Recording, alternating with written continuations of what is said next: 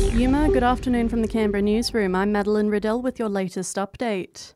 Court today for two people after they were arrested following an investigation into the thefts of several cars in Canberra. Police believe one of the stolen vehicles had allegedly been used during the commission of other crimes. The car was spotted in Belconnen on June 18 before being found abandoned in Mackellar and seized for forensic testing.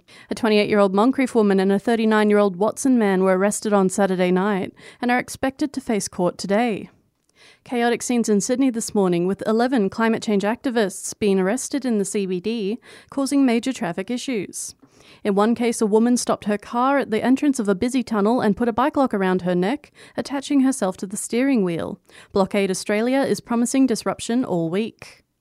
Protests continue across America after the constitutional right to an abortion was overturned by the US Supreme Court.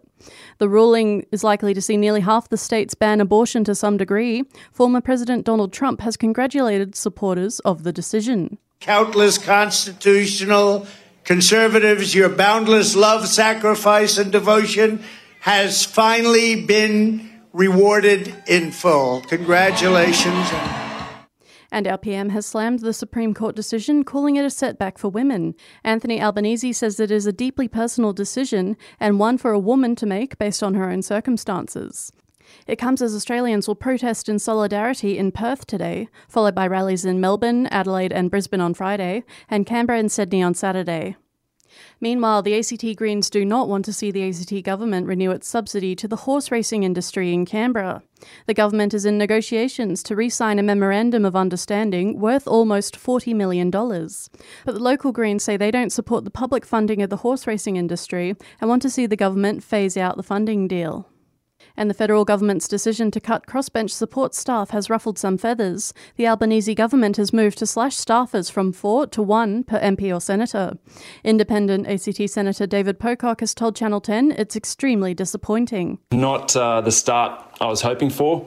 And, you know, this is not me being dudded, this is the people that I'm, I'm in there to represent. The ACT has two senators. We've got almost the same population as Tassie, who have 12.